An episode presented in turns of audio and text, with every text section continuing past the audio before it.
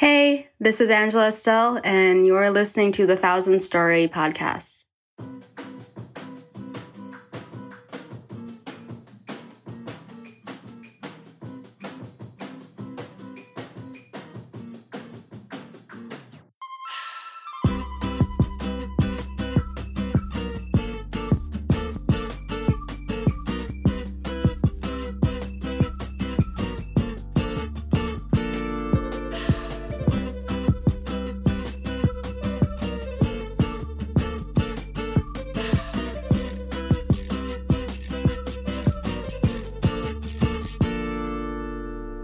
Welcome to the Thousand Story Podcast. We're your hosts, Hello. Najee, And Luis. and today we have a very special guest perspective. Yes, we do. Angela Estelle. There's, there's going to be an applause there. There it is. You know, hi, welcome to the show. How you feeling?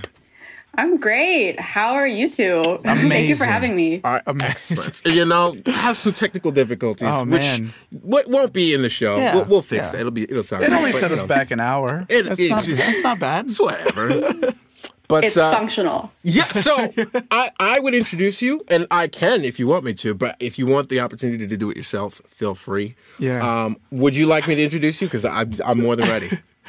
Yeah, sure. Go ahead. Fuck it. All right. Okay, shit. So, Angela She's Estelle, trusting you. creative director slash illustrator slash UI designer. Oh, damn. Sla- you know, she's she's doing it all. She's God damn. So, currently working with Maurice Moore, I believe still as a creative director, right? Oh. Right. Just finished a stint with, uh, well, five month stint with Best Buy, uh, creating their UI experience for the uh, the website, like the entire website, What? which is fire. That's crazy. um, miscellaneous credits. Uh, let's see. I think were you were you involved with Slack at all, or was that like a goal? Oh, that was a goal. That was I a wish I was goal. involved with Slack. So ignore that one. But future in the future, in future, the future. Right. So Yes. on the creative direction credits, besides Maurice, we also have Adidas. We have um shit. Now you have to help me. That's crazy. I'm trying to remember. You did a lot. Um, I worked with Lil Debbie. I sorry, it's just I worked with Maurice a lot. It's hard to like sift through them. no, I feel. Um, I did a little bit with Kari. Um, who else did I? work? I did a bit with Sin Ooh. when she started out. Uh-huh. C Y N. Um, I worked a oh my goodness, I'm forgetting my clients. It's been so long. Um, Jermaine Fowler, if anyone knows the comedian. There we go. Yeah. I, I, do don't. not know him. I don't. But Yeah. you work with him. Yeah, he's on Comedy Central. I don't know if he still is, but when I worked with him, he was. That's awesome. um, and then some like agencies and startups. You You know, know, just on the side. Oh, and Rahman. Rahman. oh yeah, if Ramon. anyone Okay, knows got him. you. Oh, so you work with him on the creative direction too? Yes. wow. What a resume. know. What a resume. I just. I knew I knew that you're incredibly connected for no fucking reason. Like I know that we know these same people, and I'm just like, how We do, you know? Like it's wild. We literally know everybody in the same circle. Like it's, it's such a tiny circle. Yeah, I feel like every time I've met somebody who's done like something creative uh, under their own liberty, like you come up and, and I just don't. I'm like, oh, I know him too. How do we know him? Every time. Yeah. Connecting the world. Connecting the world. And it's crazy because we actually met, uh, well, officially through Facebook uh, at some point. I didn't remember when it was. Yes. But like, I know. I don't either. it was like, how long ago was that? That was like a year, two years ago? That's crazy. I crazy. think it was two years ago because I don't know. I just in, my something is telling me it was two years ago. Definitely. It, it felt like two years ago. That's It so feels like wild. two Like, years ago. I feel like nobody time. uses Facebook, and here you two are connecting. you on know? Facebook. That's how Yeah, I, people I. I had deleted it and I just made it to so to make sure I have a home for when I moved to Toronto, and that was achieved. So I'm back. Oh, Nice. So, yeah, Yeah. so, So you're in moved from- Toronto now, yeah. moved from Vancouver to Toronto. So you're based in Toronto now. Yeah, well, I'll be based in Toronto on Tuesday. I'm still here packing. Oh, Got Yeah. you, got you, got you. Yep. Well, so that's that's Yeah. Angela. You Wow. know, that's that's where she's coming that's from. That's crazy. That's so Um, much. On the on the design tip, um, or what kind of design you do? It Like illustration and design. Um, like what kind of stuff do you typically do? Like like just artwork, or is it what what does that encompass for you?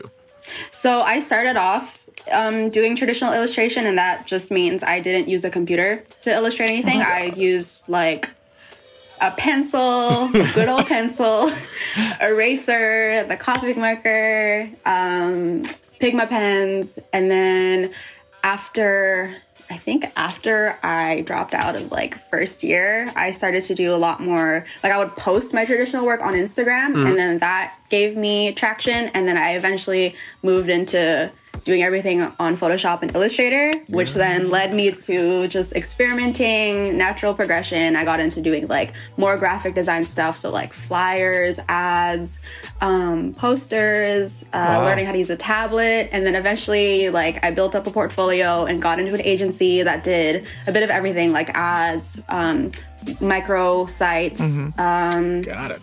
Yeah, and then here I am doing more website stuff. Wow. Wow, Yeah. So on the so website crazy. tip, you, so you're your front end or front end and back end design as well. I studied, well, when I studied computer science for a couple years, I learned the whole thing. So I started off with back end, which was I did like Java, C, and eventually I learned a bit more front end on the job and through school.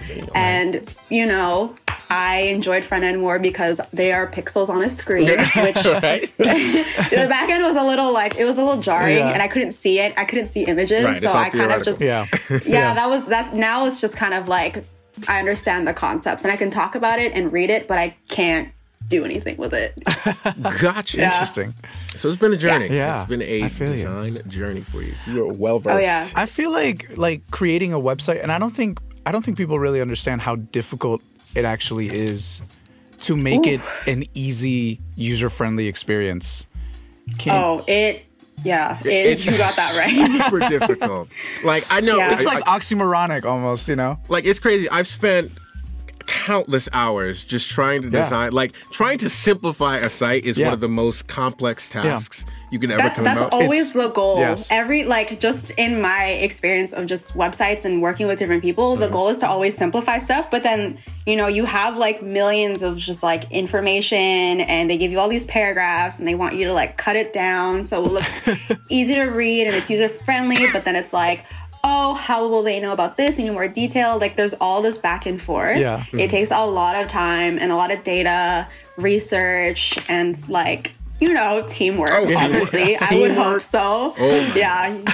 it makes the dream work because like i know like from my own experience uh yeah, i i barely know a little bit of front end and back end but i know enough to like Mm. function and make my side, like design it and shape it but squarespace is doing the majority of the is work amazing. you feel me like Squarespace is like when that came out, I was just like, oh my god, this is like godsend. like, Even even for designers who like make their own websites, like I just stopped using Square, Squarespace a month ago because I was like, I should show them what I can do and like spend time because like Squarespace was just like saving you time. Typically for Yeah. designers, the like one of the hardest things to do for yourself is your portfolio. Mm. yes. Um, and I feel like in general that's the case because Yeah. it's like, oh, now you got to sit back and like really think about like what value you want to show to everyone, and then that's crippling Oh, sometimes. yeah, yeah. and you gotta slightly gas yourself up too, like Like- in the process. You just gotta like Yeah. flex like a little bit. but Yeah, like, so- hey, I'm friendly. Like, ugh. Talk to me.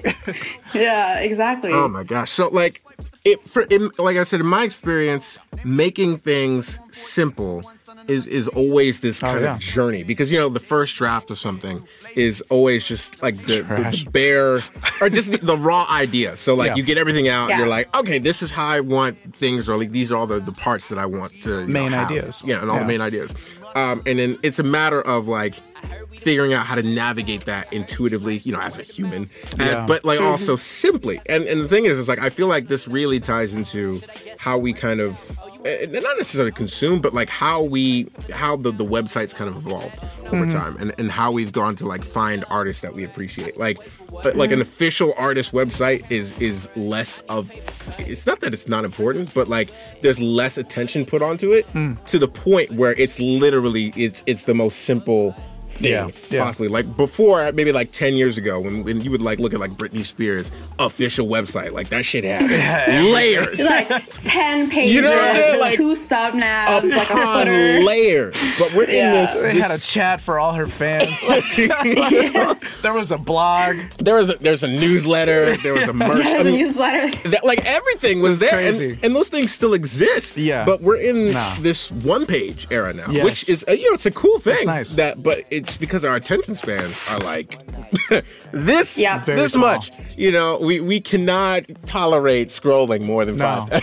you know, It's we true. just like everything needs to be here. Yeah. and Mm-hmm. you know, like how do you how do you just kind of navigate that? For for me, it's it's been interesting. Kind of like I I want. I, I love the art of making a well designed website, but most people don't have time for that No, shit. So it takes a lot. It takes a long time. it really does. So like how do you go about making an elegant one pager thing nowadays? Like for you, what's kind of your process? Well, okay, so I am probably, I would say 60% done like my own portfolio without the use of Squarespace, which means like I had to. Wow. Yeah, I That's know. So amazing. proud. Yeah. Like I did my job. For yourself. yeah, for myself. And it, uh, you know, it started off with like the typical process where you're drawing wireframes like a template, you know. Yeah. how you want to lay out the information. And then you kind of throw in some more visual cues on the internet, or not the internet, but on like Photoshop or Mm-hmm. uh, whatever program you use. I use Adobe XD. And then eventually you get into the code part. And my process, obviously starting off, when I, I started off doing art and illustration, it's always been like, just do it. And then as I go, I kind of sh- like, I carve it down Right. until I'm happy with it. But obviously, when you're making something consumer facing, like a website or an app, because like that experience is not usually when you're doing that that experience is not for you it's not for the maker the experience is for someone else. So you have to think about that person what kind of person they are what they like. Um, if you have access to data you can see like scrolling times where their eyeballs are staying at anything they've clicked on That's you crazy. can track it. So that's like in a larger scale um, kind of way of doing it Yeah. so that, that's how we do it like at my job um, but on usually on my own if i'm working with clients they either provide the data themselves Mm-hmm. and they give me like their feedback or their key points um, and then we take that away and make recommendations Yeah. um, based on what they gave us cool. um, but for myself, I like to do the whole like just go right into it, carve it out until we're happy, and then you know get some feedback from people I trust and people who are a lot more senior than I am Yeah. in this game. I feel like eye tracking is really uh, super important That- for that is for website. important. Yeah, and it's like, no, obviously we don't have access to anything like that as normal people. I don't. I don't either. I don't either. I have to. I get it through my job. I was saying, like I've literally never been able to use that tool. I wish. No, could- I mean that would be super dope. Like just to, just to know, just to give somebody your site and be like, where do your eyes naturally just fall? Like first, like for real, like what, and it's see? and it's everything. It's like the colors, the design, where it's placed. It's it's just yeah, It's so important. it's super important. Yeah. yeah, I, I've never been able to use one myself. I'm sure the software is like something you'd have to buy. Yeah, it's probably mad expensive. It's, it's stupid. Yep. Yeah. Knowing that it's so difficult to make an easy user experience, like how difficult is it? So, say you were selling something on a website, right? I'm not talking about Amazon because they have just destroyed the game in user friendly experience. They've made it really easy to do a very complex thing. Yeah. How can, I guess, like artists, like independent artists such as ourselves, make it much easier to Buy our shit. to buy. to buy. I don't want to go there, but yeah, yeah, yeah, basically.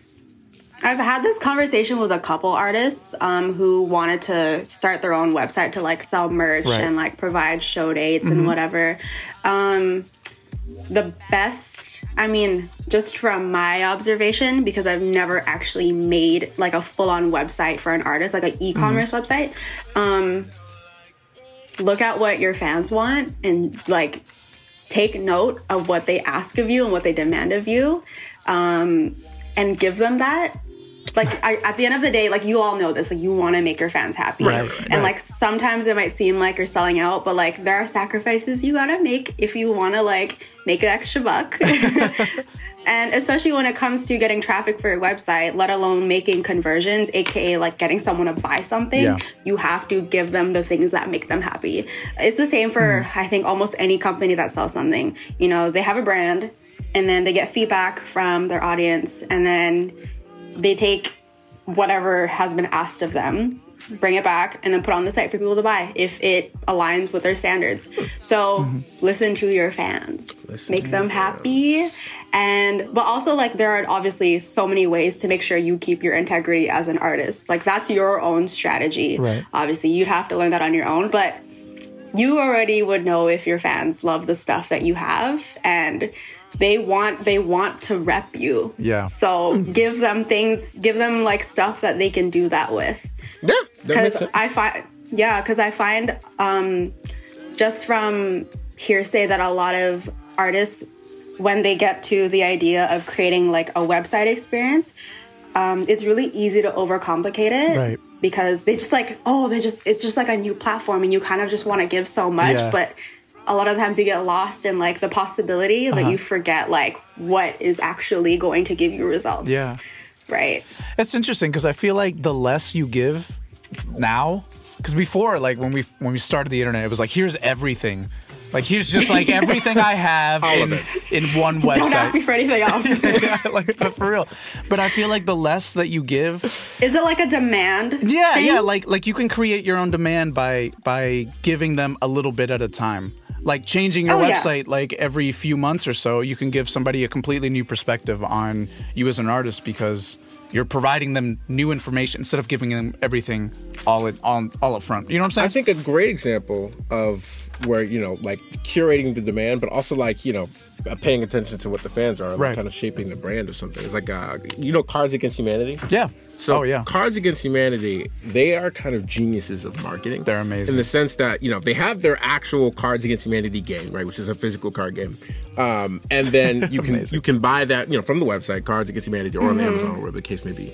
But the thing is that every like few months or so, they'll run just some crazy random ass like campaign or just like event. So true. They had this one event um, where they literally were just digging a hole, like a physical hole in the middle. Of, I can't even remember where it was, but they were like, just pay us money and we'll keep digging this hole as long as we can.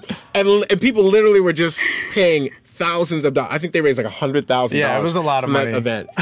Just Wow. because it was random as hell, and that was the kind of stuff they pulled. The next event, which actually just recently happened, was uh, it was like on I think it was New Year's Eve. It was either New Year's Eve or Christmas. They do or- it like at the end of every year. I feel like where it's something super crazy. Something super random. Yeah. But they basically started a, a, a 99% off sale, right? so they were literally selling like like $2,000, $20,000 items for 99% off. So for example, they had uh they sold, you know, a TV, a car, then they started getting some weird shit like a snorkel and like a like a butter churn and then they sold a trip to Antarctica for like 7 days, like a whole package worth $18,000 for $180. Like they they genuinely took some L's, like major L's. But it was it was genius in the way that one the site was designed because when you went to the Cards Against Humanity thing, it was I obviously redirected to this event page that they made. But mm. then everything was simplified in the sense that they were like, yo, 99% off. Or, you know, if you don't want to buy this thing, you can always buy the Cards Against Humanity, you know, new expansion pack. And it was just like, yo, this is actually genius. So they were still losing a bunch of money, but they were also gaining it back with their own content, which was just kind of smart. Like they they really know how to curate weird events and weird things and like kind of play into their own comedy, I Yeah. guess. But My my favorite one was I just I had to look it up because it was just the most ridiculous thing I've ever heard. Um, they had a hundred fifty thousand people pay them fifteen dollars each to build a giant catapult, a medieval catapult, um, and they placed it they placed it in Mexico. So That's when the wall goes up, they can shoot stuff at the wall. That's what they, That that's what they were doing. that. It's- they have a I've whole website. It's it's Cards Against Humanity. Yeah. Stopsthewall.com. It's amazing. they are very smart in, Yeah. in how they literally isolate like a specific purpose, a specific thing, and and it has nothing to do with the, their content itself. It's just No. their marketing and Yeah. building out their brand in that way. But like it, it, it always leads back to what they want to give people, and what Yeah. they want to give people is just laughs. They want Yeah. to give people that kind of energy, and that's what people want from them. That's what they expect. I mean, Yeah. Cards Against Humanity is a hilarious game, but they're also just a Yeah. hilarious brand, Brand, yeah. in general. And that's really, really Yeah, smart. it's super smart. So it's like, like I wish artists did more things like that, where it's like y- obviously uh, not every artist, most artists can't take huge L's Yeah. and drop hundred thousand dollars on random shit. But you know, I feel like the more creative we can get with our just how we present ourselves and how we present Our our, content and our yeah. branding like that, the, I think the more successful we'll go. You know, because most people like again, if if we this website existed. 10 years ago, it would be the most confusing thing because they're like, okay, but how do I get to the cards? but like, we're in a space I- now yeah. where this kind of shit makes sense. It's just a singular event, a one page time thing. Mm-hmm. Like, and it, it, it works. It really, really works. Um, but yeah, I mean, have you ever like, kind of designed anything like this where it's like, or like, like a kind of like a campaign type page? I really wish. That's actually amazing. I feel like maybe part of their brand is just you know, overindulging in the memeable like virality aspect because Yeah. that's their that's the game. Every Yeah. like every card is like, dude, what the fuck? so, so like when they do cat like campaigns and stuff, like I think they want the same reaction. Yeah. Because that's the brand. Every like their card game is so reactionary when you play it. It's Um, just genius. and they capitalize off of that. That's genius. If if artists did that, I feel like a lot a lot of um because you know as artists a lot of us feel like oh this crippling anxiety to Yeah. like mm-hmm. you know make ourselves super happy fit like our audience's needs and wants and make sure like everyone loves what we give out uh-huh. mm-hmm. however it's also like for a brand like Cards Against Humanity you can tell that they like give zero fucks They- They don't care at all. because they lost so much money Well, the thing- it's like they, then they'll gain it back with the next event. Like, Yeah. like again, they literally Do they though? Because like a hole. Dog. Yeah, that's and true. people That's paid true. them money to dig a hole. This one I feel like cost them a lot of money because like not only did they build the catapult, but I'm pretty sure they also bought a plot of land Yeah. where the where the wall is supposed to be built. Yep, Just they bought to an stop acre it. of land Yeah. just so they cannot. that's build so more. iconic It's incredible. it's incredible. It's, They it's are absolutely amazing. But you know what? It's crazy because like they are obviously a brand. I mean, it's Cards Against Humanity. It's not under a singular person, which I, I think going back to your point, Angela, is it's a lot more difficult for an artist to put their name out like that. Mm-hmm. You know what I mean? And say, you know, oh, Luis Pontillo, Najee, Angela. We're buying this plot of land and building a giant catapult. It's definitely hard for You know, that, you know. It's just Oh, yeah. then we're forever going to be known as this. Oh, those people who bought that plot of land and built the giant catapult. And it's like the level of a rally. like it really depends on like how many we can reach. I'm sure like as a business you can buy you could you buy eyes, you Oh, yeah. buy your your con- like the people just checking out your content as three individuals. I don't know how far we can get. Probably not that Probably far. not that far. But it- Oh, no, it's a no. good. I, I actually, I, I'm glad you brought that up. You know, so like organic versus uh, you know paid marketing. You know, like in your experience, how has that worked out for you? Like, how's that kind of balance been? Like, what have you kind of allocated towards? Hmm. Paid marketing versus like how much reach you can just get organically. Like, how's it worked out for you?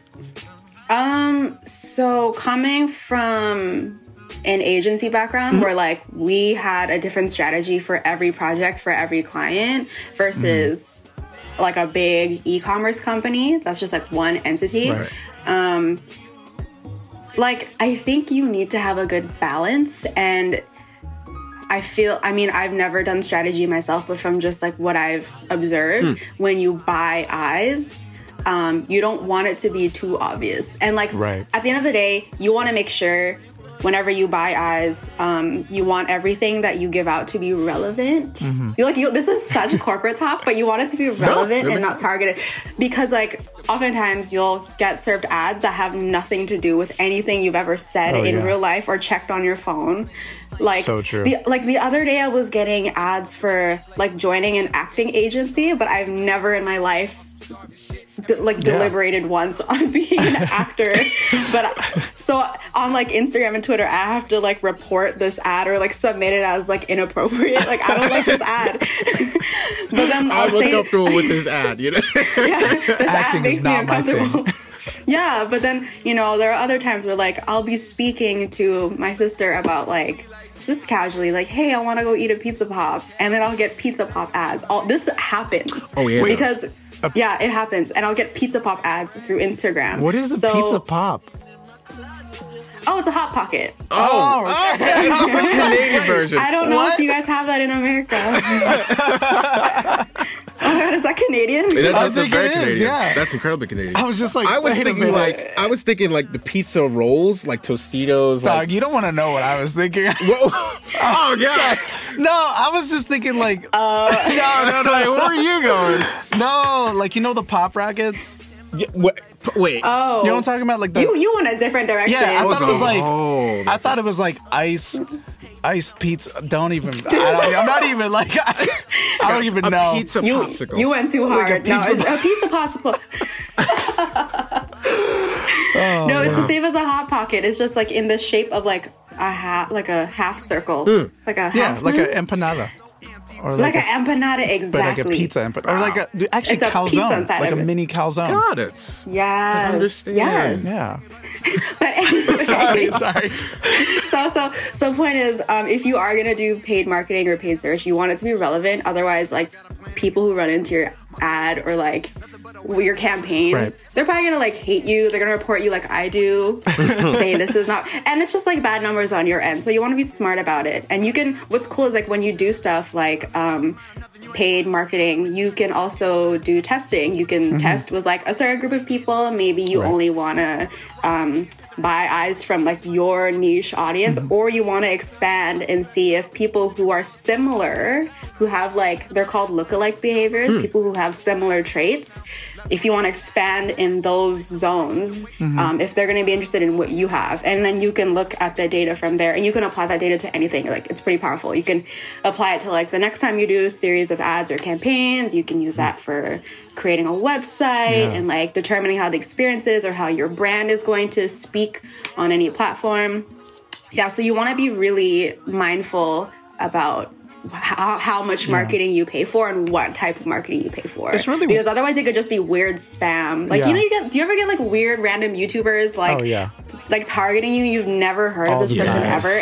All the Yeah, time. and It's embarrassing like, for them. I- honestly, it really is. I, like I don't want to see you on my yeah, feed. I, and I just want to check out your brand even less. Like, at exactly this point it, in ma- time. it it creates a bit of friction and you don't even know like anything about this person they kind of force you to stop right there Yeah. and you don't even want to engage Oh, yeah. anymore and then you report them Yes, you do. yes, you do. it's really crazy how like how surgical you can get now with the internet for um, who you're targeting. Like it's Yeah. it's really wild because before it used to just be like just just put it on a wall like someone will see it. yeah you can now you can get into like really little nuances like age Yeah. um, location like if they use this credit card or if they shop here this many times a week because like there is data that is shows data. Oh, definitely. how Yeah. often Even- one shops at like you know Fashion Nova. I right? feel you. No, even I was looking at my uh, I was like Twitter analytics the other day. So like if you go to analytics.twitter.com, Yeah. right, they have the whole dashboard of Oh, just yeah. a bunch of analytics. And apparently my audience is 99% comprised of dog lovers. You know, they all love dogs. Uh, you know. Correct. You know, they all love. I'm the uh, 1%. They have a, a median income of 75k to 100k. Apparently, That's I was like, good. That's wow, good. all right. That means they can afford your merch. Exactly. That's what that You know, means. they It can really afford the merch.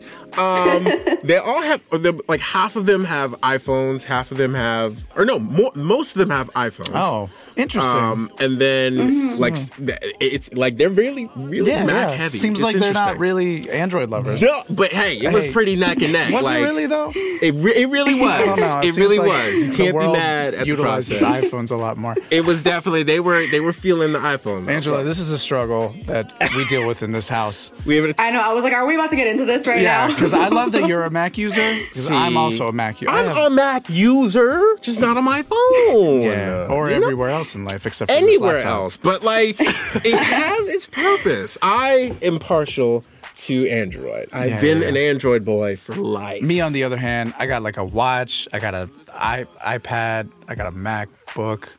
I got Dude, me too. I got the whole I got thing. I just need the Yeah. iMac. That's it. Yeah, I am the whole like family product for Apple.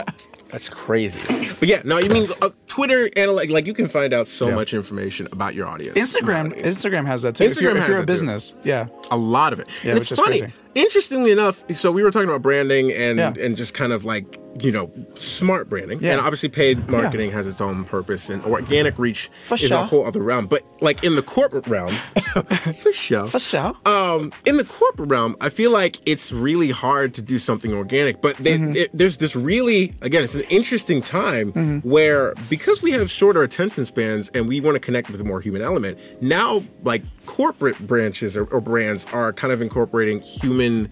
Uh, personas for their own like social media accounts, for example. So you'll have like Burger King and Wendy's and and Arby's all taking on like sassy Yeah. internet personas. Yeah. You know, because and, and that is used as their marketing, which is again Yeah. really really smart. Just kind of plays into like how it, it, it's a user experience in and of itself. Yeah. because it's directly connecting with people. They're talking Right. to people. They're showing people. You know, it's brand awareness. It's it's literally making people aware of who they are, how they are, and Yeah. how connected they can be to you know the audience that they're interested in. Yeah. and it's a really smart way of targeting who they want to buy their product. You know, Mm-hmm. they're literally just communicating directly with the fan base, which I can't say has ever happened.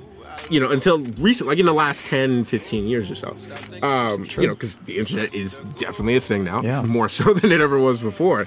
But you know, like previously, we were kind of in that mass marketing era where it wasn't really about the, the product or anything like that. It was just about trying to get your the face, word you know, out. TV and, and billboards Yeah. and newspapers as- in many places as you can, and not really identifying like niche markets weren't really a thing. It was just like It was just everybody. everybody. What's a million dollar budget? You know, like Super Bowl. Like prime time spots, and you know, granted, these all still have merit and they still have purpose. You know, Yeah. obviously, Super Bowl is the most They're- they're expensive commercial slot. I will say though, you know, it's interesting. I was thinking about this while you're talking about the Super Bowl. The best Super Bowl bowl blah blah blah bowl ad that I have ever seen was in like it was like early 2010s. We're about to be in 2020 Hmm. Yeah, next year. yeah. Wow. Oh my Yeah. Gosh. So About to this 2020. this Ew. decade, right? In this decade, yeah. The best ad that I saw was the Oreo ad when um do you I don't know if you ever follow football, but I had to when I was in college just because Super Bowl ads, right? That's I was doing advertising. And they um the, all the power went out in the Super Bowl Yep. and Oreo came out in like a minute. I don't know how they put this through, but on Twitter, they shared a, a photo that it was like now you can dunk in the dark. And it was just a glass of milk and an Oreo, and it was like a dark Oreo. And just it was super simple and it cost them nothing. And every and here's Doritos paying like billions of dollars, and it was the best ad in the entire like I, it, was, was so amazing. smart. It was so smart. So It simple. was so smart. Shareable. Yeah. Clickable. Timely, oh. relatable. Oh, it was just like Everybody really was on done. Twitter being like, "Oh shit, the Super Bowl's like done right now," and then here, here they come, just being like, "Here we go." You can dunk in the dark. That's really smart. It was super smart. Incredibly smart. Like, Yeah. I, Yeah. I feel like we should definitely take a like a you know a page out of their playbook. Yeah. For, for, like you know just I, like who are the teams behind like just these kinds of Uh. campaigns? Like I feel like the minds behind. Yeah. Things that like like the, whoever runs these campaigns, like they they are killing it. Like I really wish that artists would take note of other industries like that. Like if you think about it, they had someone who was like, "Oh shit, the power's out." and then they had to have somebody design the thing, mm-hmm. and then they had to run it like up the chain and be like get get that approved in like less than like five minutes. Like that's that doesn't happen in corporate America. Ever. It's crazy. So you had somebody. I'm wondering if that was done by somebody who's like kind of more senior to yeah, get it would've approved to been. quickly. Yeah, because that's genius. That's super relevant. That's on time and that's fast.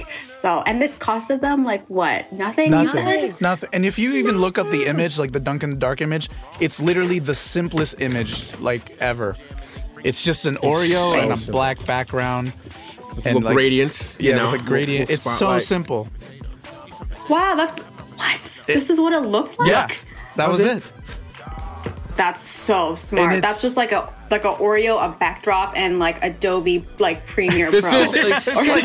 Literally nothing. and that's how we Yeah. consume stuff nowadays. Yeah. Like that in and of itself, that's Yeah. a testament to how powerful, like, and, and where we're at, just like how we consume. You know, we just literally need a picture of an Oreo, and it, you know, that's all you need. And relevancy. It- it- relevancy is obviously because content without yeah context. context is Isn't- you know, is useless. it's It's, just useless. noise. True. I- That's facts. It's very, very factual. Yeah. But I, I, I it's just, I, I, the, the takeaway from all this for anybody listening is just like, pay attention to where we're at. Know that we're in a very, very quick, consumable space. You know, like, make things simple, and your life will be simple. you know. Absolutely. I as absolutely because of that, and there, there's just been so much saturation in everything in the online world in like the last several years. Um, I am starting to see now that when it comes to like products or marketing, you don't you know you could see like people paying for tv spots they're not as important Right. as they used to be Yeah. they're not as like urgent um, and if you work at an agency uh, especially if it's like a more digital media agency more people want online eyes or eyes from like someone's phone rather than paying for like a million dollar tv spot Yep. because not a lot of people are watching their tvs not as much as they used to um, and also these days like marketing is changing. Like now people want like value rather than like what's gorgeous and pretty and like the dream that a company's trying to sell you. They want like value. They want to know that they can trust in your product because there's everything is moving so fast. They want to make a decision right away and they want like instant gratification in the form of value. They want their lives to be improved rather than like oh this is beautiful and then I'm going to be disappointed. Yeah, yeah. I feel you. That's the worst. I I feel you. definitely think so. Yeah. Question for you, just to, to- to- to kind of cover all the, the topics here. Um, Yeah. In your experience, you know, as far as your brand goes, you know, as a, a professional person of color in the creative tech industry, you know, how have you kind of built up your own brand and your own I, I, resume, so to speak, but also your own like kind of. When I say brand, I mean there's there's kind of two different aspects to a brand that I mm-hmm. consider. Um, there's the the public facing brand, like there's the public brand, right? So for example, Beyonce, she's the diva, she's queen, right? Right.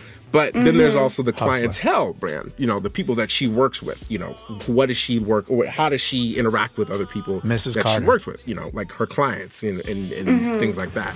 And, you know, I don't think a lot, it takes a while to figure out that those really exist, like those two sides of Yeah. a brand exist and to develop them both separately. But how have you developed your own brands in that case, you know, as a, you know, a creative slash blah, blah, blah, slash, slash, slash. Mm-hmm, mm-hmm. So I definitely still feel like I'm like working on it. It's like an ever evolving thing. And I have moments where like I'll be working on my portfolio and I'm like, oh my God, who am I? um, but if I really step back and like, you know, I just approached like this idea of my personal brand with like authenticity. I know people know me as that super online girl who just like seems to know a lot of creative people. Um, cause I feel like every time I meet someone new, like it, the world gets smaller. I don't know Yeah. how. Like I've I've been very online. Like I started Tumblr in like 07 and it kind of just went from there.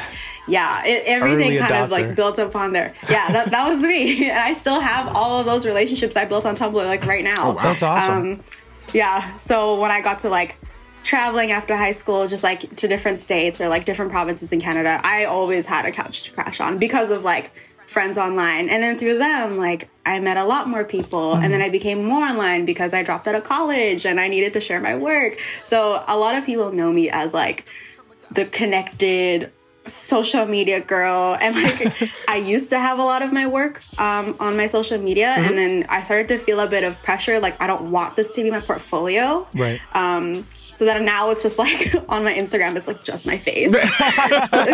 Because it's like, I want to limit it. I want to limit it. You can go on my Twitter and kind of see, you know, what runs through my head. And I think a lot of people can tell maybe upon like the first couple scrolls that like cuss a lot i'm kind of reckless but also i'm i'm super friendly and i just i'm connected to a lot of people.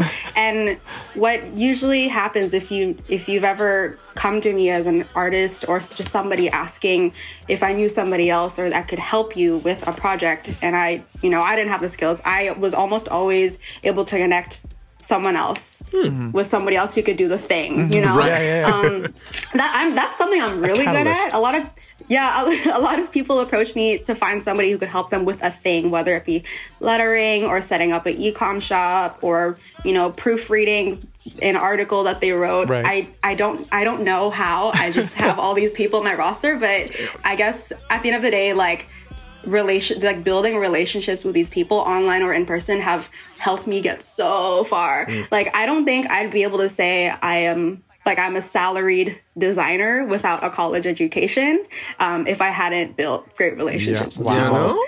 Like, well done. Yeah. That's amazing. Well That's done. Incredible. claps. There'll be claps in there. Well, you know, there's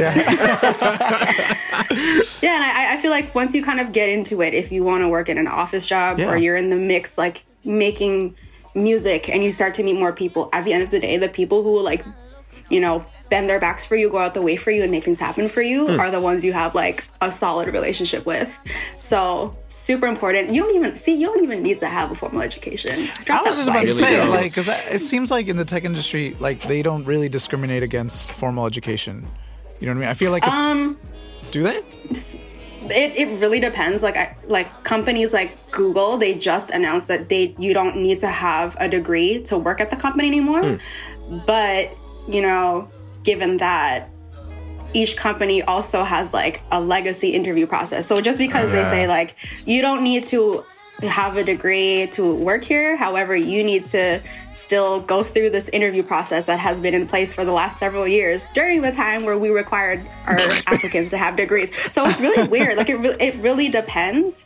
Um, and i think the best way to figure out if a company is willing to like work with you whether or not you have a degree and they're open to people without formal education is like you have you read all their job descriptions and see what they're looking for. If they explicitly don't say that you need a degree, go for it. go for it with the confidence of a white man. That's what I, yeah. uh, Speaking of which, It's- it's- like as yeah. like where what is the kind of the, the spread, the demographic spread in the tech industry for you? Like, what people of color is it, is it like a prevalent thing in the tech industry, or is it just like this tiny bubble that we're all kind of of? That's a good question because I kind of got into tech because I was uplifted by a lot of like, you know, women of color. Um, so it's like I never began uh, working around a lot of white people to begin with. Like they weren't the ones uplifting me. It was like brown women who were really uplifting me, helping me, you know, get that job, get Yeah. the internship. Um, but now that I've been in it for like a couple years, it's definitely still dominated by the white men. Um, because because now you can slowly see that a lot of companies are trying to do diversity and inclusion initiatives but like you know if it hasn't helped the the underrepresented minorities in their company then it's they're what they're doing is not working. Right. in a previous job i've had a i have like workplace trauma because everyone all of my superiors and my coworkers were all super white and you know the, the only the only um, women of color in the office were um, the office admin, the HR, and like one project manager, which is super typical. You know, like the yeah. organized, compassionate, a, like Asian woman will be, will be the project manager. Like, okay, and then you know, there's me, and I was lucky enough to be in a spot that has always been kind of fulfilled by a dude because Yeah. my manager at the time, she is a brown woman herself, and she's like, we need like We need more brown woman of women. color here, please. yeah, we needed to dilute the milk a bit. Um, We need to mix and- the milk with Gotta the put some cocoa. Cocoa Puffs in there. yeah, yeah.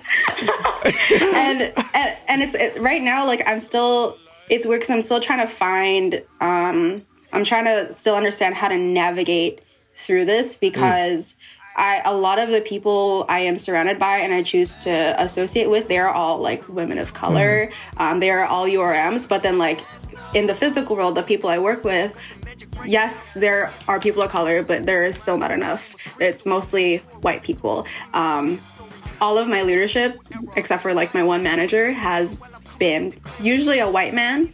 Um, and you know, uh, once you kind of move into, well, for me, once I started to move towards a company that um, began to prioritize like diversity and inclusion, there's like all these things you realize that you don't, you didn't know that you were conditioned for before. Because, you know, like, oh, like, I never feel like I'm good enough. I felt like I had imposter syndrome. I feel like what I say is not valued. But then it's because, like, I came from an environment where I was conditioned to believe that, like, oh, they're not going to take me seriously because I am a young brown girl. Wow. That's And- crazy. That's crazy. Yeah, and like even more so, like if you look at like um, the wage gap between genders and people of color, it is definitely a thing. When I, I was studying computer science for a couple of years, and I was able to look at their statistics in the past four years, showing like how many types of people graduated um, and in which uh, through which major, and since 2010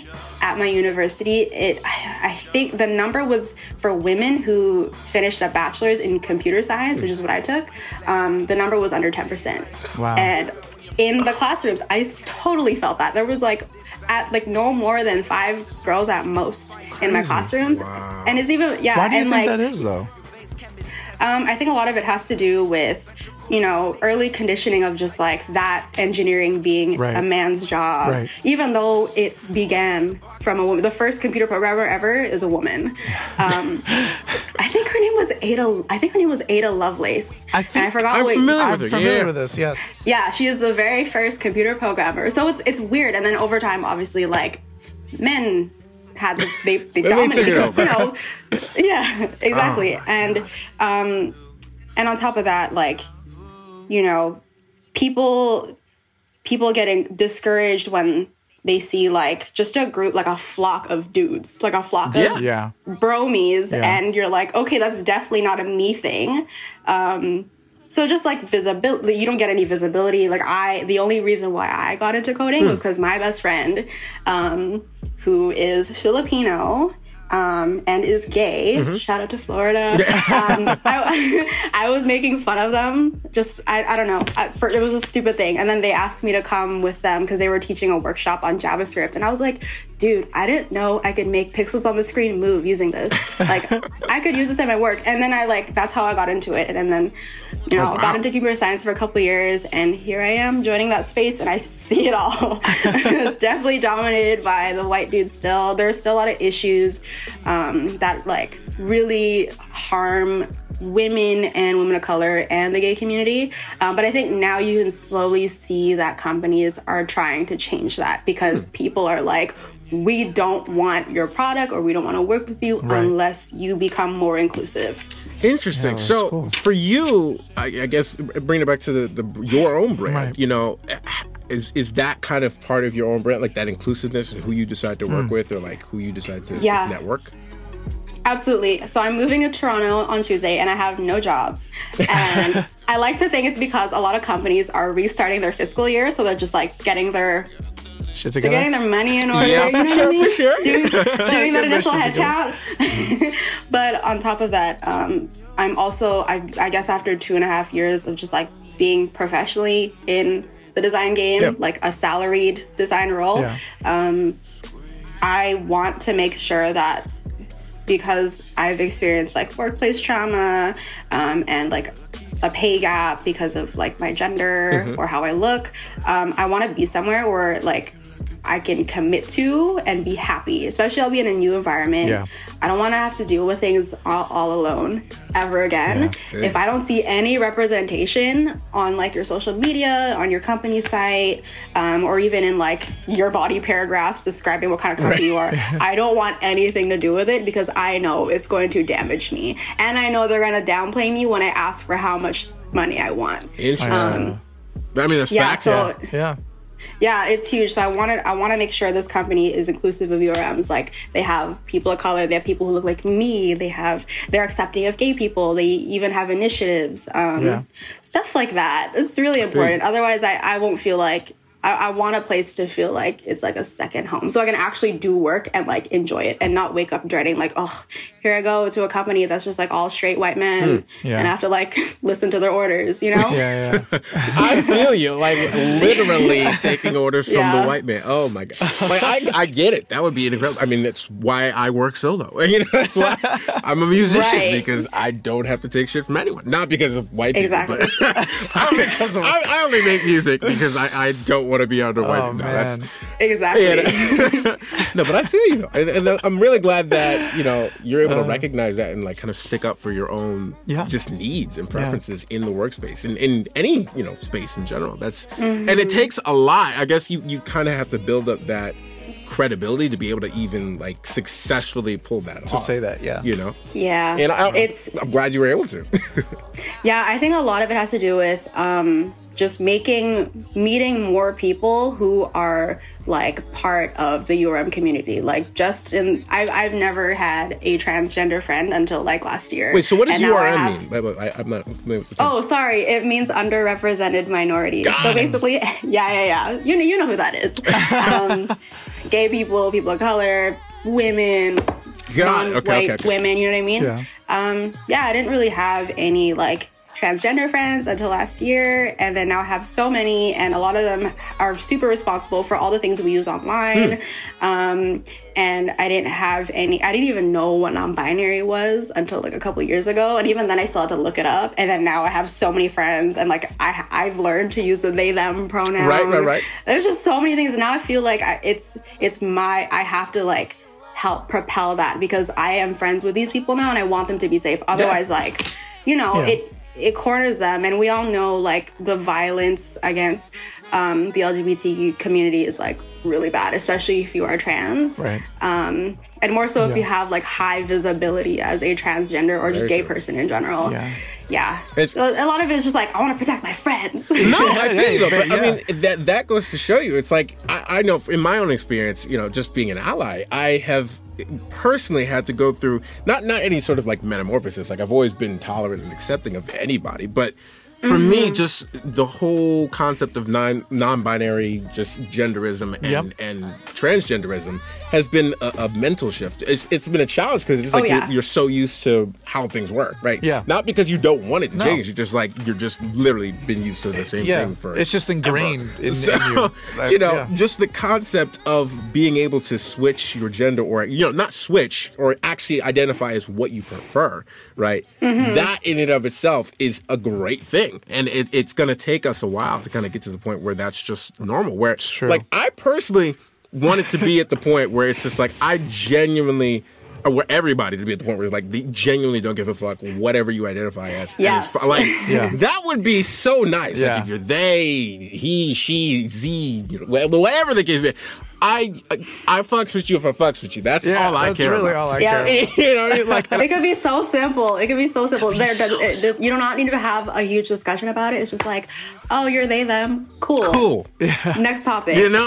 Yeah. Keep it moving. But apparently, you know, Yeah. that's it, it. It takes a lot of. I guess it takes knowing people. It takes understanding, Mm. like just being empathetic. I guess in that sense, because it's a lot easier to become empathetic once you actually get involved with people who are Mm-hmm. or trans or anything. You know, actually, you know, if you befriend black people, if you befriend Right. women, you can start to kind of glean what these issues are because they can tell you. You can actually relay that information successfully. So, you know, I'm glad that you're at least you're in the industry to then begin the process of like moving people into a new era of like, okay, we exist. We're here. To this stay. is this is what our issues are. This is how we address them. And you can simply, Yeah. you know, we can Yeah. squash all this if you just become friends or things like that. Yeah. You know, like It doesn't have to be a big deal. doesn't have to be a big deal. But I'm glad you're there to just kind of coax people through the process and just start the conversation True. and start the, the the change. You know, having more women of color, having more just inclusiveness in in the, The industry, workplace. in in in, the corporate space. in America. general. It's really really nice. Um, so- Yeah.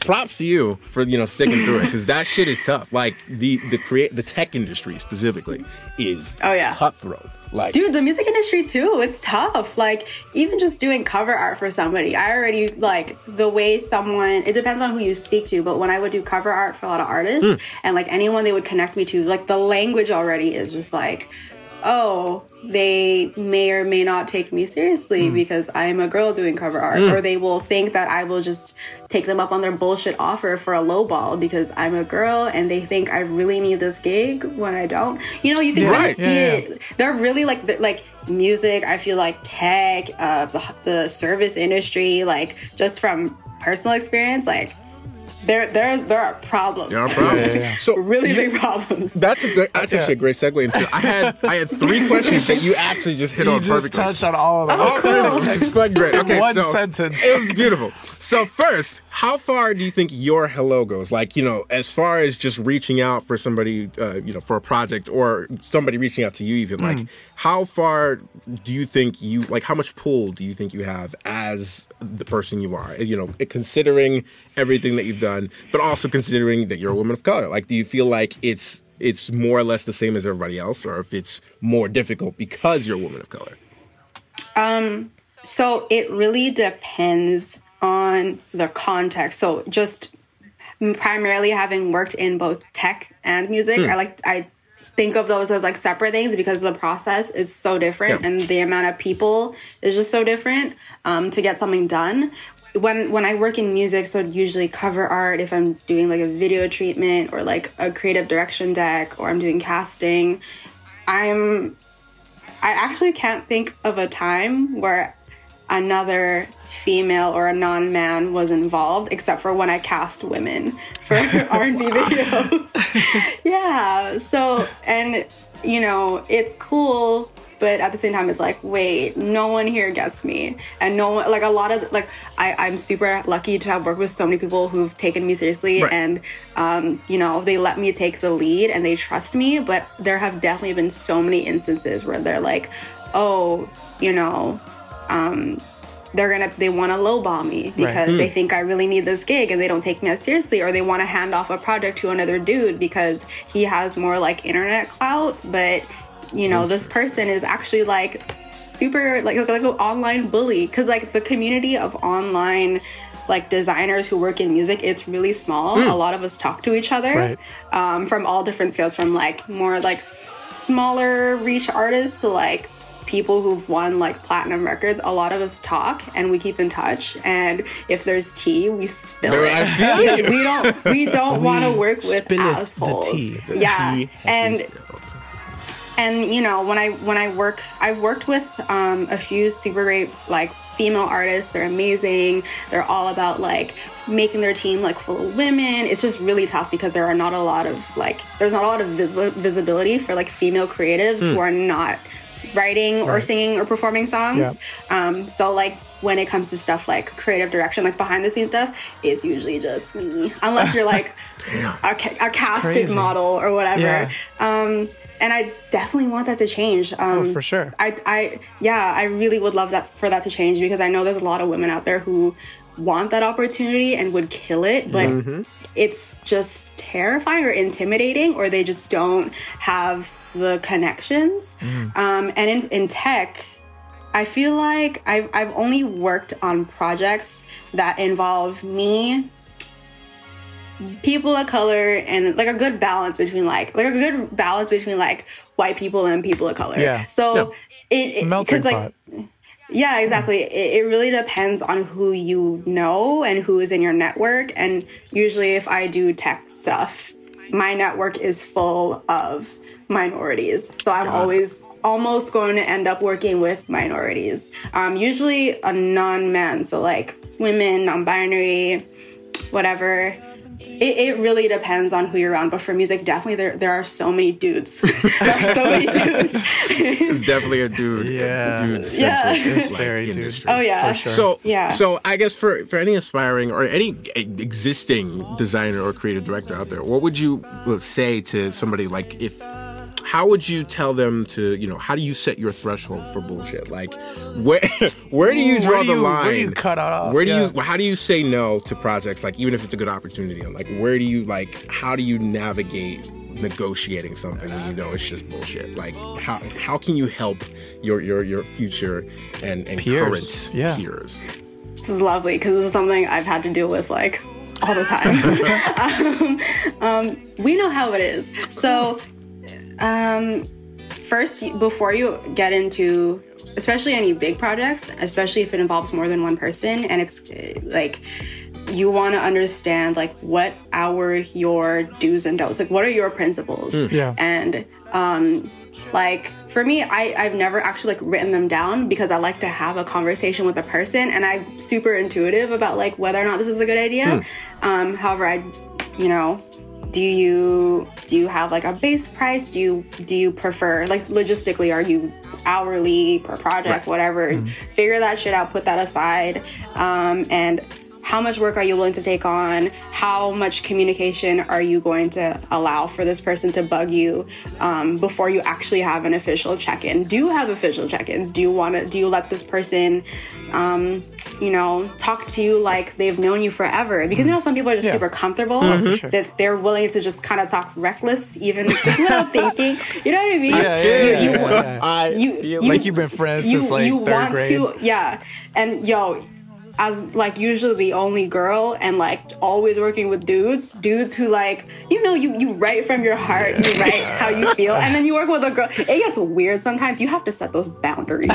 Boundaries. You have to set those boundaries even if that means talking to them like a robot um and you know, it's, it's hard to set those up front because sometimes it feels like it's just like one big intimidating phone call or email. Um, but there are so many other ways you can set your boundaries without having to just lay it out in an email and saying like, "Don't hit on me, Right. don't say these things." You you can do them just based on how you talk, based on what you respond to. If they're telling you like it's like a paragraph full of text that's saying like oh maybe like i can give you give you a call tonight. We could discuss this this and this and then we could send an email. You can completely ignore the call part or be like i'm not available for a call but i'd love to discuss this over email. Right. you have to yeah you have to like decide where where the line is. Otherwise they will abuse that because they've said oh well this person said i could call them. And you know next thing you know they're calling you at 3 a.m every day for a revision. This happened to me. Oh my Don't- gosh Oh my god, it happened to me, and I just didn't sleep for four days straight because this rapper would give me a call at 3 a.m. every day. And it was painful. And like during the afternoon, their manager would call and like yell at me because they didn't like something. I was I was new. right I was new. It's like so sometimes you don't even realize what your boundaries are until you actually like let someone show you. Right. You're like, you know, you okay. kind of find out what down the line yeah yeah especially because like especially if at the like at the beginning of your career you want to be super nice and personable and you're kind of intimidated in general and you don't want to be like mean or come off rude right you you can kind of learn by just letting them shove you around and eventually you're like i don't like this shit Right. and then iterate so definitely boundaries is probably the biggest thing um, logistically figure out your numbers. Talk to people if you are not sure. Um, get feedback if you're not sure how much your stuff is worth. Because obviously you want to price your work based on how much you believe it is worth but also what if like you know, you're doing like a pencil drawn logo and then you're scanning it and you're charging someone like 500 bucks or like 1200 like it really depends on the quality of the work. True. but like getting that as a text message like oh they'll pencil draw your all your branding um, for like 500 um, up front and then the last deposit will be like another 500 i'll be like that's bullshit bro. What? Damn. That is bullshit. That- yeah, you really gotta figure out what your worth is, but also like don't be afraid to get people you trust in the mix because it's especially if you start off um, your career doing art or even art design, whatever, anything creative. there's always gonna be that crippling anxiety where it's just like you judging yourself, Yeah. but like you definitely need other people to tell you what they think because that's who you're gonna give it to. It's not for Very you, it's for other people. Yeah. Something that you said reminded me of this book that I saw. Uh, the title of it is just amazing. It's How to Be Successful Without Hurting Men's Feelings. a non-threatening leadership strategies for women. No. It's hilarious. It was written by a comedian, um, Sarah Cooper. Oh, I it's love it. hysterical. It's super funny. Every time I read it, I'm like, "Ah, I'm sad. No, but I feel you though. Yeah, I mean, yeah. and and obviously, you know, boundaries. Everything that you've mentioned is just so on point. Yeah. And it's a shame because like I have to I think about it consciously because I'm just, you know, I'm cognizant of what goes on and just cognizant of the mm-hmm. friends that I have. And I have women Yeah. friends, I have a bunch of different Yeah. types of friends. So I'm like, okay, these are things I can be aware of. These are how I can set boundaries for myself, make sure they're comfortable. But there are so many people who do not there are so many men who do not know how to set boundaries or No, just they like, don't. to just operate with just That's common facts. decency. And it's like it's not that hard. It's it really It's- isn't. It's just being a good person. Like I, it's really what it. I, I don't. I don't get it either. Honestly, like sometimes when, Yeah. when we talk about this, I, I just feel like I'm like, but I just don't get it. Like, how are people really that? ignorant. Like, like, I don't really know. I- I- It blows my mind. Honestly, though, but I mean, it, uh, it comes from it, it just comes from lack of exposure to something, or but also lack of being checked. And you know, like a lot of people, a lot of women. I, I'm not. It's not that it's good or anything, but a lot of women kind of let like let things go. Which is like, and, and it's saddening that people have to just kind of let things go or just like roll up their shoulders. But I wish more women would be like, "Yo, like no, like that's not it." Like I like the more account, and obviously the more we can be accountable as men to our peers and just the people that we're around. It's, so we try our best to actually like check people as well. But like, I really, really wish there was more space for women to do the same Yeah. and to like check men and not be you know demonized for that. Yeah. You know, it, it's it's crazy that we're at, at this kind of space where you know we're we're more inclusive, but now we're like okay, but like chill. It's like no, they they're expressing everything that is genuinely going on. Like, It you only makes sense though, because I mean, I feel like this is like the first time that we've been open enough to really discuss the topic. Yeah. You know, so we're just at the beginning. Yeah. I mean, this is really just the start. And yeah, it's been going on for like a few years. You know, like just just opening up the topic. Hmm. I mean, obviously this the rest has been going Yeah. on for all of eternity. Oh. for real. But I, I think a lot of it has to do with like there's social media Yeah. and then there's like a lot of people who are fed up um, and then the amplification Yeah. of everything. So like because now everyone has like a like free platforms they can use that connects people from all paths of life different tax brackets whatever.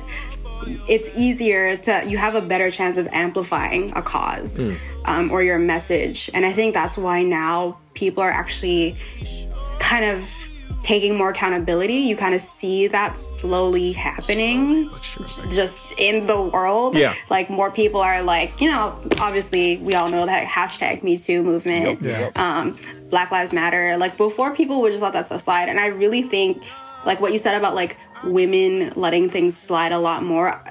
I I agree because I believe a lot of that has to do with like just conditioning mm-hmm. Yep. over forever. Because we used to just be property Yeah. of a dude before, and if we disagreed or said anything otherwise, we would get in trouble right? Facts. and Yeah, you know, same thing for like men, like the conditioning over time, and just looking back at history, like Yeah. you- like men were like owners of things. They were the only ones who could do certain things. They were the ones who could take stuff away from women because yeah. even if a woman started it, apparently they're not capable enough. Right. Yeah. So, and that's kind of carried on into like now, Small like the things. discourse of now. And yeah. it always So- really hurts me when like movements like that get overtaken uh, and turned into something that that they didn't initially begin to be. Like, and the message to- ends up being, and the message ends up being distorted. yeah, and then it gets diluted. Oh, yeah. and then it just becomes like a farce of what it once was. Like case in point, all lives matter. yeah, It's like- all lives matter. It's like what the f- Well, That's not what it was about. That's not what that was about. Y'all miss Ooh. the point entirely. That's a that's a tough one. Oh my god, I hate hearing yeah, that. yeah. and like even the the Me Too movement, like I've heard from certain women in my life that like because it got overtaken, and it got way blown out of proportion. There was a there was a, a few months where it was just like barrages of like people just like making a lot of accusations. You know what I mean? Mm-hmm. And some of mm-hmm. them were really, really sound and like, yeah, yeah, yeah, that's true. You know, like let's check back in the history. And then some of them were just like people trying to tear other people down. And when that Yeah. started, when that started happening, I would- I was realizing how difficult it was becoming for people. Who, uh, like actual real Right, who have legitimate- who have legitimate to like then Yes. be heard and i was like oh shit like it's it started off as this great thing but then it was just i don't know because of social media or i, I, don't really have is. no idea how it happened discourse really changes like if, like it distorts stuff like that Yeah. especially i feel like twitter discourse is probably like one of the worst Yeah. you could experience True. like you never want to be the main character on twitter But you do not. every day there is a new one and like you don't want to be that person I agree. very and true I, yeah and oftentimes when stuff like stuff like that that is intended to have a lot of meaning and mm-hmm. impact mm-hmm. on a group of people it gets taken out of context and especially things like with with me too because it's i don't know if this is the right word but i guess it's oversaturated the idea or like the act of sexual assault Yeah. there are people who are actually like bringing up instances that actually watered down Yeah. like rape cases or Right, actual sure. sexual assault For sure. cases so it's like okay how like where does the where, Where do where's the the line? line here Yeah. exactly so it's just like oh this, it's kind of backtracking because now that the the purpose of this movement and the type of people it was supposed to empower it's taking are away no their longer power empowered now yeah I agree. Yeah. I think Yeah. uh, it's it's kind of like a case of it's not uh, you know somebody crying wolf. It's not that the things didn't happen. It, it's that they're it's almost like the squeaky It's- wheel kind of gets the wheel kind of thing, but it's Yeah. not. It's like. I, I guess the best way I can put it is like when somebody who has been misgendered, for example, um, is incredibly vocal about it, it, but like to the point where they're like literally harassing others Yeah. for being Oh misgendered. It's like, okay, we feel you, but like you're going in the wrong direction. I think personally, just in my own personal opinion, when I hear that somebody's been misgendered, I'm like, damn, that sucks. Like, okay, obviously they made a mistake. Yeah. But then a lot of uh, what I'm seeing is where people are taking it too far, and they're like, eh, eh, now. Uh, Disclaimer: I am not saying that violence against transgenders is not happening. It's occurring. It is actively happening. Yeah. But when people mm-hmm. are accusing somebody who like genuinely makes a mistake of saying like he or she or something like that Yeah. of enacting or inciting violence against somebody who's transgender, for that I'm like that's that's too far. Like That's- you're not yeah. going to gain an ally by instantly accusing somebody, like Yeah. going a hundred. When you could literally just be like, "Hey, no, like this is where it is," instead of like just don't go zero Yeah. to hundred. Yeah. I feel like a lot of people who are in a- activism go zero to hundred real quick. Yeah. like that's not Oh, yeah. it. it's not. The I think that's like super like hashtag SJW Twitter, where you know the first reaction. Well, first of all, they react first instead Right. of yeah understanding responding. yeah, so it's like the idea is to like if you if you don't understand something or if you misgender someone and you don't realize it, um, or like you know if you just don't have the range and you catch someone doing it, like do your duty and be like, hey, I don't know if you know, Yeah. but they go they go by they them, right. so please do not call them a she, just letting you know this is who they are. And if the other person who had misgendered someone completely disagrees and starts to do a whole thing about it, then you can you can kind of go off. You can go Yeah. at that point. Yeah. Yeah, it's justified. Yeah. That because makes sense. misgendering is so violent. Exactly, it's really violent to misgender somebody. Um, and usually, when you do misgender somebody, and like you're gonna like start attracting other people who love to misgender because they don't agree Right, because with the idea. and of- people get stuck in Yeah. yeah yeah yeah yeah, and then someone dies. And that's so, bad. That is very bad.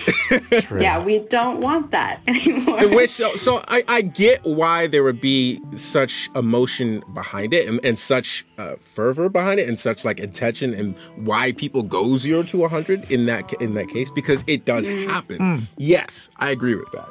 I just I, I worry that the message gets ignored or it gets it gets overruled because it's like when we look at terrorism and we say, you know, like when, when we identify like the majority by the few, when we say like a few people did this one thing So and now now they're all all people that- like- are like that, if, if Yes. if we all do- that's a problem. Yeah. Like, No, we- it's true. It's you true. know, I, I I just I read- extremism is a Yeah. thing. I just don't want Mm-hmm. people to get out of control with Yeah. extreme response because the more it's not like it's the onus is on both parties obviously to not be extreme. Yeah. You know, as much as I can say, you know, don't be extreme in, in trying to correct somebody, you can also not be extreme in trying to, you know, misgender somebody intentionally. yeah. Like For I sure. get that. For sure. It's just, like I feel like it's just it's scary sometimes. You know? It is. There was an article that I read one time that was like uh, somebody was just getting tired of, of being misgendered all the time, Mm-hmm. and then. But the article, the way that, that it was stanced, it was like, you know, it's not my responsibility to educate you on myself. And I was just like, But but, it, but it, but how else would I know? like how you know I like? I, honestly, like really, how else would I know? Because I, I just Yeah. by looking at you, I would not know. That's so true. You know? I read something somewhere where it was like, um, like it was a black person who was experiencing racism from their white peers, and then they they felt like it was their responsibility to educate them Mm-hmm. on not being racist, and then someone else was like, "Why would you educate your white peers on how to not be an asshole?" And I was like. because it's like it kind of it's interesting because it's like there's that there's that narrative and there's also the narrative of like oh if you want to understand why i identify as this person Right. we have to have a conversation because Yeah. obviously you just you can't really see it i think there are a couple different things you can distinguish whereas like you know if a white person is being racist it's it's a color it's a color thing Yeah. it's how they Yeah. see you how someone sees you if you like are white you can't just be like oh you know like you're super white passing your skin is like pale Yeah. and porcelain i don't know um i mean i'm sure someone I, i'm sure there are people like that who exist especially because like how you're born skin skin conditions Right. or whatever it, it's hard to just be like you're white but inside you are black i think that's, Right. That's what rachel dolezal was trying to do yeah, with with the transracial Yeah. thing. yeah, and then she like changed her name or something, but then Yeah. she couldn't answer honestly if her dad was like African American Right. in an interview. So it's there's that, and then there's like the idea of gender identity. That's just like that's not really tangible. Right. Your sex is tangible. Right. Gender identity is just like It's your Yeah. it. Who you interpretation. are- yeah, your yeah, your interpretation. So like when you know if you see somebody with like long black hair and they have like beautiful makeup on and they're wearing like tight fitting clothes and you assume that they are immediately like they go by she or her but they tell you like no i'm they them that's perfectly valid Yeah, because right, for sometimes sure. people so yeah sometimes people don't feel like they fit in the female or girl or boy bucket it's because they're it's a it's fluid at Yeah. the end of the day gender is fluid hmm. your visibility as a person It's fluid. Yeah. usually It's is fluid. not Yeah, yeah. like like i'm brown you're black it's obvious it's evident. And i will never look like a white person. And i will never be a white person. So like those those things you can't change. And then you start to see it's, it's funny because now i'm starting to see things um in the media. I think a couple months ago there was like an article about this six year old guy who was fighting for a law to be able to legally change your age Hmm. because he felt like there was discrimination after he hit a certain age. Like he couldn't get he couldn't get like quote unquote quality tinder Right. days Oh, he couldn't i'm like ooh he couldn't. He, he, he was getting rejected for certain jobs. Um some people didn't take him as seriously because he's like 60 and you know there are so many issues with just that statement like legally changing your age. There are so many safety concerns. Obviously he lost the case because Yeah, for him because it you was, what it was you just- are. Biological. I mean, he's yeah. Yeah because he made the argument that like if people can change their gender i should be able to change my age But i'm like dude that's different. not Not the same thing. It's not. It's different than sex. Like you can't change Uh, yeah. your sex. You know. And well, if you you do, Yeah, if you can. if you do change mean, your you sex, can. but But- that's that's a different thing. but that's a different thing. It's not gender. so Yeah, different but that's and not a like, gender. Yeah. yeah you know and like changing your age when you're a 60 year old person and you're trying to attract like a younger age and they don't consent to it. It's just weird. It's just weird. It's There's weird. always It's, something it's hella weird. But like, first and foremost, like when you get to ninety, like, good luck telling your heart that, because like, yeah, 'cause- you feel but I'm actually Like, 27, so I'm like, I'm 27. I don't understand. I just imagine this man going to the doctor. Sir, how old are you? I'm 27 years old. Sir, but that's subjective. Benjamin Oh my Button, is that your name? Definitely is there. That's- But yeah, no, I, I, I, I, it's Yeah, it's a it's- it's huge crazy. conversation. Yeah. It, there's a lot that goes There's into it. But I feel like the more we just allow ourselves to have conversations about it and not kind of you know again go to those extreme Yeah. points. I shouldn't have to explain. Okay, sure, but like if you want to make headway, Yeah. then try explain a li- one thing. Just Yeah. literally like say a thing. You mm-hmm. know, like baby True. steps. Actually, our friend uh, Brittany, um, who lives in Philly, Mm-hmm. you know Brittany, um, she actually runs this podcast called Modern Impasta. And it's you would you would actually really love it because this is the main topic, and she only Mm-hmm. has like women of color as her guests. It's actually incredible. She's just getting people from like all different types of industries, Hmm. creative industries, um, mainly in the Philly area. But yeah, I'm gonna I'm gonna be like, hey, you should Shout hit it- out. Send me hit that. I love that. Yeah. Wow, Yeah. wow, look at us connecting, Connecting people. you. You I know. me? Yeah. Please. With the brand. Anyhow. the world is getting smaller, I swear. So, I mean, uh, we're pretty much out of topics at this point. But is there anything else Yeah. you wanted to say or you wanted to talk about before we kind of let the, the podcast end? You know, Sad. Oh my god, do I have anything else I want to say? you know, you have the, you have your soapbox. See, this is your platform. It's your chance. Um, trans lives or trans rights are human rights. Very true. what else do I have to say? Um, hire more people of color if you want to have a diversity and inclusion initiative. If it's not affecting people of color or underrepresented minorities in your company, then it's not working and accept that. Yeah, and pay your artists and pay your designers and pay pay, pay the people you hire the because people you know pay the people you. I saw a thing on Twitter. Side note: this people might know what I'm talking about because this artist is like semi high profile, but like maybe not. Uh-huh. I'm sure. I think so. Recently, this producer put out a tweet talking about how it's like ridiculous that like graphic designers. um, Oh, we know We know exactly what Oh you're my talking God. about. Y'all, did y'all see me go off? I was like, I was like, I wish I saw I you was go off. What did you say? I'm about to go back and read oh those my tweets. God, it's. I saw my girlfriends on the TL who are also designers just like retweeting. I'm like, what the hell is this shit about? There's no way he could be saying this. Yeah. Like, I really admire him. Right, yeah. And I think he's a, he's amazing. So it was a tweet talking about how like, oh my god, it's crazy that designers charge for revisions. Right. And Yes.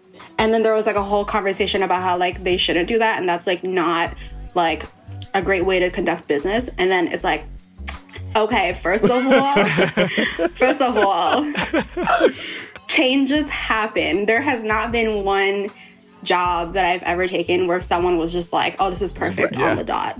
True. Unless it's like throw my name on this in this text, that's it, ship it. Right. and it was like it was like a fifty dollar gig. Um, however, there there was a discussion in the thread about how you know designers should allocate like a revision budget before starting the project, which is already stupid because you don't know how Right. often you want to change something Yeah. before it even finishes. Like, what? What do you know when you don't like something before you even do it? Yeah. So how do you allocate a budget? And that also corners the person you hire because it's like, oh, in our agreement, you set an extra two hundred dollars aside to make revisions. Um, so we're only going to give. yeah, it just it's it screws you over, and then as it screws you over as a person doing the job. And they also mentioned how like when you charge for revisions throughout the process of this deliverable, it ruins um, the creative flow. That was my favorite because I was like, I was like, okay, I don't know if you can actually quantify or measure creative flow, and how do you budget hours for someone's creative flow? Like, hello, Yeah. like I'm gonna charge you twenty five dollars an hour for every hour we engage in flowing creatively. How is that a ca- how is It's that not. a Also, you, metric? you can name drop the, the producer. We've already Yeah, name dropped we- him like twice. We talked that. about it a few oh, times Mr. already. Carmack. Yeah, Yeah, yeah, yeah. You're like, nah, I, I what? think he- dog, like imagine like he- so many people look up to him, and I love him. Right. He's one No, of my favorite amazing. producers. He's incredible. I love Carmack. It's just dog. That was Like, that not was it. not it. That was not his sister. and then and then he like down the thread you can see where he's just like so the the, the in, initial tweet was just like blah blah blah to all you designers it was just like calling everyone out because he didn't like a thing that they did Yeah. and then as you go down in the conversation it's just him being like this is just a conversation like y'all don't have to take it so seriously to all you like Yeah. haters you can't interpret this. I'm like sir you grouped all of us into one bucket. And you're basically telling creatives Yeah. to not you know to to discourage um, knowing what they're worth. Why, why would you charge for something you don't even know was going to happen beforehand? That's dumb and like you know I, I had mentioned in a tweet where like well i want you to show me any working musician or artist or producer who's ever like done tweaks for you for free or mastered and mixed something for free. Right. and then i saw oh my god this is so much tea but somebody was like somebody was like name one. And i was like i am not gonna name nobody. I i have people on my tl who will step in for me. And then and someone did. It was it was king benjamin. He's like a lot of people do. And i was like i don't have to fight you. this battle anymore I was, I was like do not get me i, I was like not gonna involve anyone because i'm like this is just like my perspective. Right. I don't Yeah. want to add any names. So then I'm so happy like Benji stepped in to be like a lot of people. And I was Shout like, okay, yeah, this person we could we could trust him because he is actually a professional in the industry. There you go. But yeah, it got me thinking a lot that even somebody with like that scale and that reach and that amount of money Yeah. to their name, they still trip over things like, oh, $50 per something like $50 per revision. Right, I think that was the context of the tweet. However, like, sir, how much do you charge to do like a beat? I don't know how it works. I'm sure Right, it's similar. yeah. It's it's no industry is more special than the other in Yeah, terms of how you true. get paid. Yeah. Like we gotta eat. You hundred percent real. A hundred percent. A I- especially I in agree. this economy. Especially in this economy. yeah. Yeah, so pay your artists. Pay your artists. So listen up. Yeah. Thank you, So Angela, true. for the for the sound Thank you. For the That was amazing. and It was it was a great Yeah. session. It was Wow. great oh, that was so much fun. that's a lot of knowledge. So where can we find you, Miss Yes. Miss Miss Thang? Where, where, where can we uh, Okay, so on Instagram and on Twitter, you could find me at Angela Estelle. It's A N G E L A E S T E L L E. Nice. Straight up. That's it. Simple. On Twitter, I'm so sorry in advance if I I like to talk my shit and then delete it. I, I'm gonna admit it before anyone else calls me out on it. I, I'm a little reckless on Twitter, but that's not what we're talking about right now. It disappears in a day. It's You know? totally fine. yeah. all good? So Yep. be forewarned. You've been Yeah. forewarned. You've been forewarned. all good. So you can find her Twitter, Instagram, Angela Estelle. That's a beautiful. That's a beautiful uh, handle there. So Yeah. Appreciate Thank you. Appreciate you for coming. Thank through. you. Thanks. Yeah, thanks. This was a very enlightening conversation. It was a I great really conversation. This is yeah. so fun. It was great. Yeah. Thank you for having me. Yeah, Yeah, we, didn't. Even, we didn't even have the music, but damn, it was still lit. It was you know so- what I'm saying? Honestly, like the hour worth of tech difficulties was worth it. It was It was all worth it. in Oh yeah, end. no, I've this is this is fine, right? Everything's good, like it's gonna work. 100%. Okay, I have like a big recording, and I can't wait to send it to you guys. I have a lot of extra blooper content. So we're actually we're, we're about to wrap up in a second. Keep it recording if you can, um, or just make a new one if you already stopped it. Um, but Okay. uh, yeah, so this was this episode. But Yes. uh, what's our next episode? But wait, we didn't even we didn't even talk about our handles. get there. No, We'll no, get no, no, there. no, no, no. This is the end. All right, we This do that is- at the very end.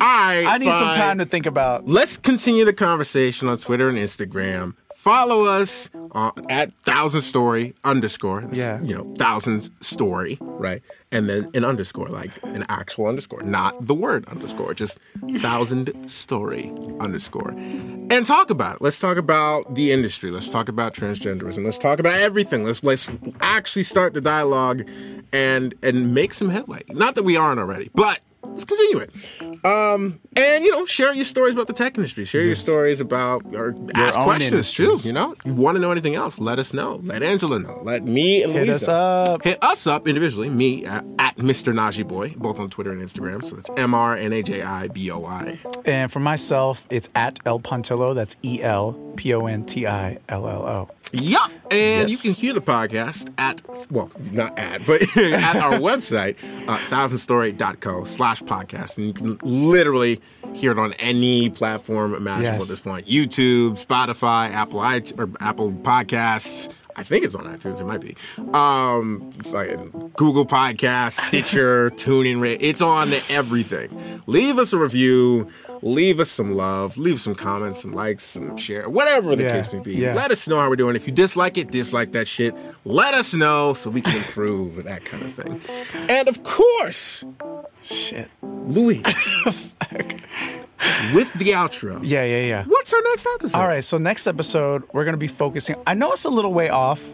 All right, but just hear me out. We're going to Okay. be talking about Halloween costumes. For sure. All right. and how you can successfully pull off a Dora the Explorer and backpack Halloween costume with your significant other.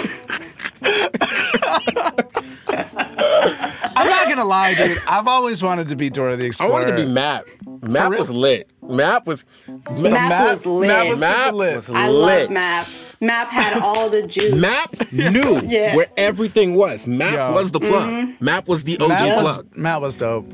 I don't know, but backpack had everything, dude. Yeah, but you He think- was just like, she was like, I need a telescope. He's like, I got you, girl. Yeah, but think about it. And then the song kicks up like backpack, backpack. Backpack did have a dope oh song. shit, backpack has it. I will give you that. A hundred percent. Backpack had the box She of goes, the oh century. shit.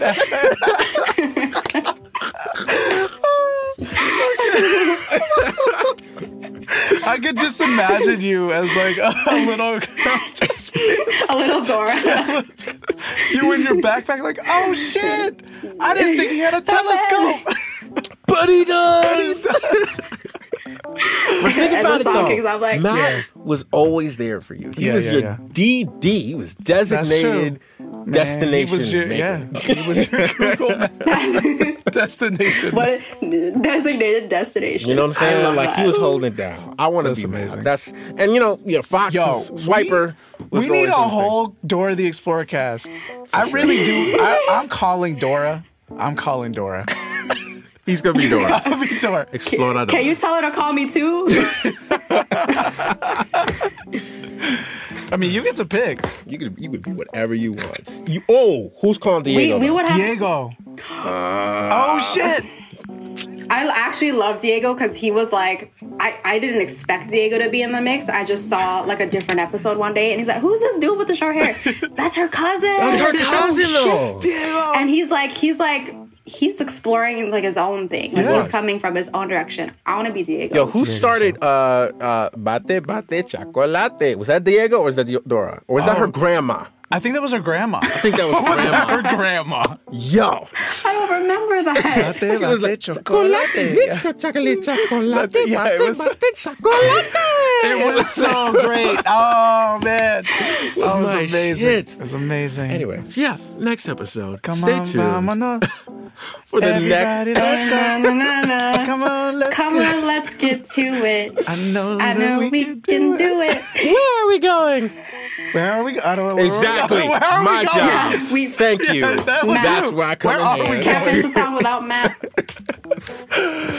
So oh, stay Oh, man. tuned for that on the Thousand Story Podcast. Again, it's been a pleasure. Pleasure. Thank you, Angela, for coming through. Amazing. Thank you And we for will see me. everybody next episode. Yes. I'm your host, Naji. And Luis. What? Yeah, you're the other host. Oh yeah, yeah. yeah. I'm. I'm the other host. And I'm just Louis. Yo, I just thought like. I, I'm sorry. I know we're trying to leave, but like honestly, I just saw me like you're like Quirrell, and I'm like on the back of your head, inside of a turban. what is wrong with my mind? That's okay. Anyway, Thank yeah, yeah, yeah. And we'll see you See next ya. time.